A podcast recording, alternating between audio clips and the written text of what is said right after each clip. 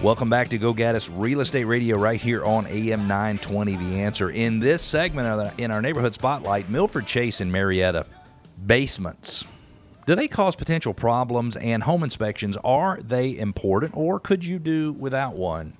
Don't forget, we want to connect with you. Easiest way to do it, gogaddisradio.com, G O G A D D I S radio.com. You can ask questions, make comments, push back, share ideas request your neighborhood be featured in our neighborhood spotlight, and subscribe to our podcast. Each week, we pick one specific metro Atlanta neighborhood to call out critical changes over the last few years to let you know, as a homeowner in that neighborhood, what advantage you might have. This week, it is Milford Chase in Marietta, Cobb County. If you're on 285 East, go 75 North, take the Windy Hill Road exit left on Austell Road or Highway 5, left on the Pear Road.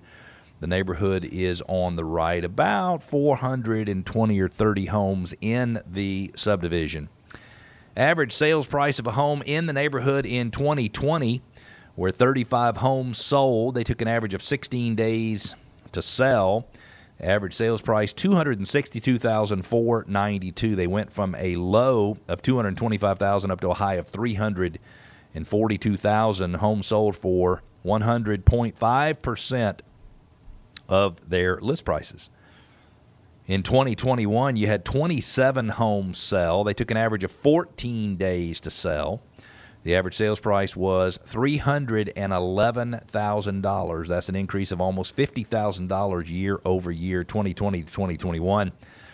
Low sales price 250,000, high sales price 355,000. Homes sold for 101.2% of their original list price, which means homeowners got 1.2% more than they listed their homes for. Year to date, this is through last week, there have been 14 homes sold in the neighborhood. They took an average of 23 days. Interesting that days on the market in 2022 is higher than in than both 2021 and 2020.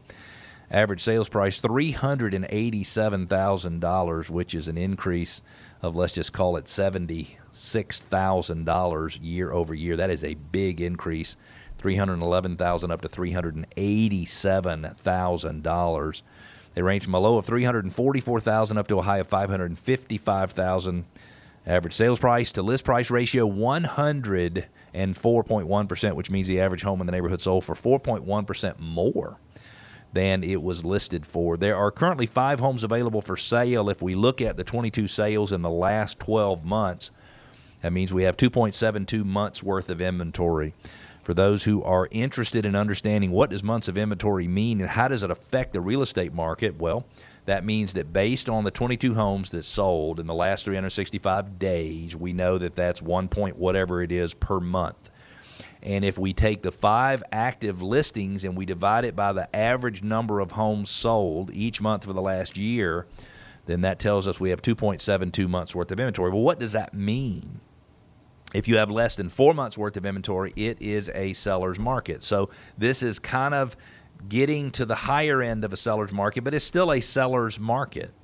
If you have four and five months worth of inventory, it is a balanced market. Neither the seller or the buyer has a particular advantage. And if you have more than five months worth of inventory, we believe it is a buyer's market.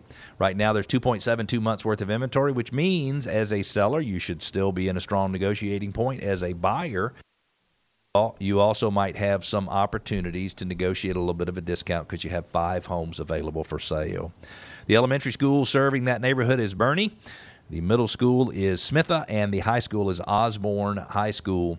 There are 421 homes in the neighborhood, plus or minus. If we look at the value in 2011, when they were at their low during the recession, the average home in that neighborhood sold for 114,343 dollars. This year, the average home in that neighborhood sold for 387 eight $387,821, which means those 420 or 30 homeowners have increased their equity in their homes to the tune of $115.1 million. 115 $1.1 million. That is Milford Chase, Marietta, Cobb County. If you're looking to buy a home in Milford Chase or any other subdivision in metro Atlanta, I think you ought to take advantage of the Sure Home Buying System. It is exclusively offered by Gaddis Group at RE/MAX Center. It is a 71 step process to make sure you know everything you need to know before you have to make any decisions. We don't want you to have any surprises at closing or after by learning something you should have learned before.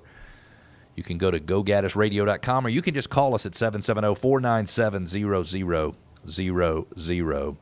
If you're the type of parent who doesn't want to monkey around with their kids' education or the school's effect on home values, you need a School Chimp report. It is a proprietary report that provides information on the real estate market and the schools, the public high schools in metro Atlanta.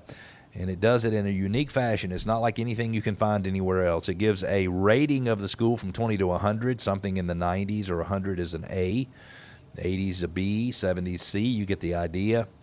It also gives all of the demographic information you might be looking for the average age of a home, uh, the um, percentage of homeowners in the area versus renters in the area, uh, the average educational attainment of a parent, things like that. All of that is included, and it gives you all of the real estate sales data, the trending data for the last five to seven years. It gives you average sales price, average size of home, the total market for homes, days on the market. It gives you everything. And to get one, go to gogaddisradio.com, click on School Chimp, put a little information, and it will print a report specifically for you. If you are searching and you're not finding the home you're looking for, it could be you are searching on the wrong site and you need to switch over to suremls.com, S U R E M L S.com. That's how you can be sure. That is the listing service. That is a website that pulls listings from both listing services in Metro Atlanta.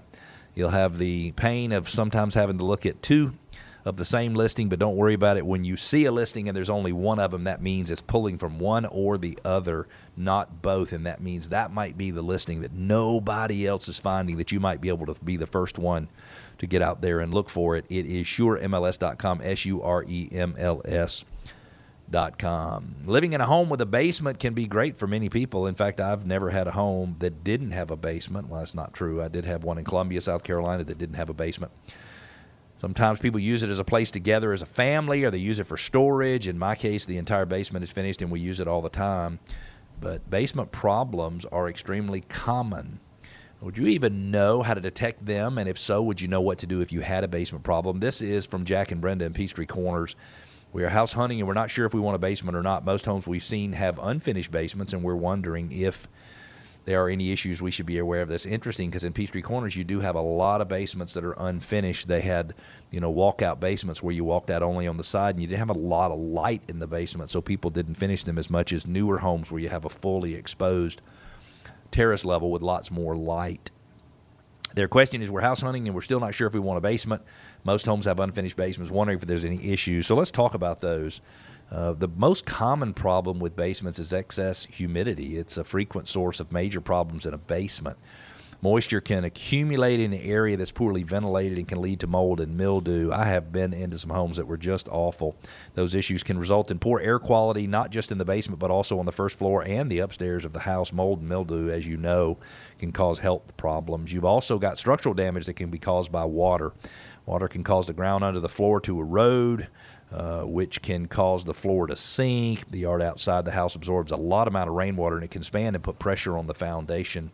You also have flooding issues. In September of 2009, when we had all the rain, my basement flooded. It was like a river runs through it. Water was running in the front of the basement and running out the back of the basement. It was because my foundation drains had been buried. So the drains that are designed to take water away from the house the landscapers had buried both ends. But you can have flooding issues in a basement, a leak, a burst pipe, or a, ma- a malfunctioning sump pump can cause the basement to flood, can cause major damage to the walls, flooring, furniture. We had to tear out all the carpet in the, the bottoms of the walls. And then don't ignore any of the basement problems. They're mostly moisture, and if you feel, if you think it smells like there could be moisture, uh, there probably is moisture, and it probably makes sense for you to do something about it. If you're looking to sell your home anytime in the next three to six months, use our seller confidence plan where you know all of your options so you can make the best decision as to what works best for you and your family in terms of moving forward. Selling a home today is quite confusing and complicated. The seller confidence plan is designed to help you with that 770 497 0000. How frustrated would you be if you closed on a home without doing a home inspection and came to find out that there are major issues, some of them which are extremely co- co- uh, costly? Rocky and Norcross wrote in saying, I've been watching the news and have seen that during the pandemic, many home buyers decided to forego an inspection. Was this why? Was this a wise decision? Uh, the answer is no. Now, I, in the defense of buyers who bought in the last, you know, couple of years, sometimes they did not have any option, meaning you know, they were competing with other offers who. Uh, where the buyers decided that they were not going to have a home inspection, and um, you know that they, they had to do what they had to do. In today's market, I would say you always want a home inspection. A home inspection includes a you know home inspection report, which is talks about the condition of the home's heating system, central air conditioning, interior plumbing, electrical system, the roof, attic, any visible insulation, wall, ceiling, floors, window, windows and doors, the foundation, basement, and structural components. You know, buying a home is the largest single investment, and I believe that buyers should strive to learn as much as possible about the home before they buy it. A home inspection may identify the need for major repairs or builder oversights, I've seen in some cases, as well as the need for maintenance to keep it in good shape. Home buyers will have a better understanding about their prospective house, which will allow them to make decisions with confidence. Even if you had to buy a home without a due diligence period and you had $5,000 or so on the line, I would probably in earnest money. I would probably still do a home inspection, and if I found something that was not appealing to me, uh, then I could always terminate the transaction. I'd lose my earnest money, but I could terminate the transaction. Every home inspection will identify some problems, and the inspector is going to communicate those to you. So, as a buyer, don't be worried when you see a home inspection that has issues on it because that's just the way it works. The home inspector's got to find something. We are wishing all of our listeners a safe and happy holiday weekend. We'll be back next Saturday at 9 o'clock, and we look forward to talking to you then, Atlanta. Have a great, great week.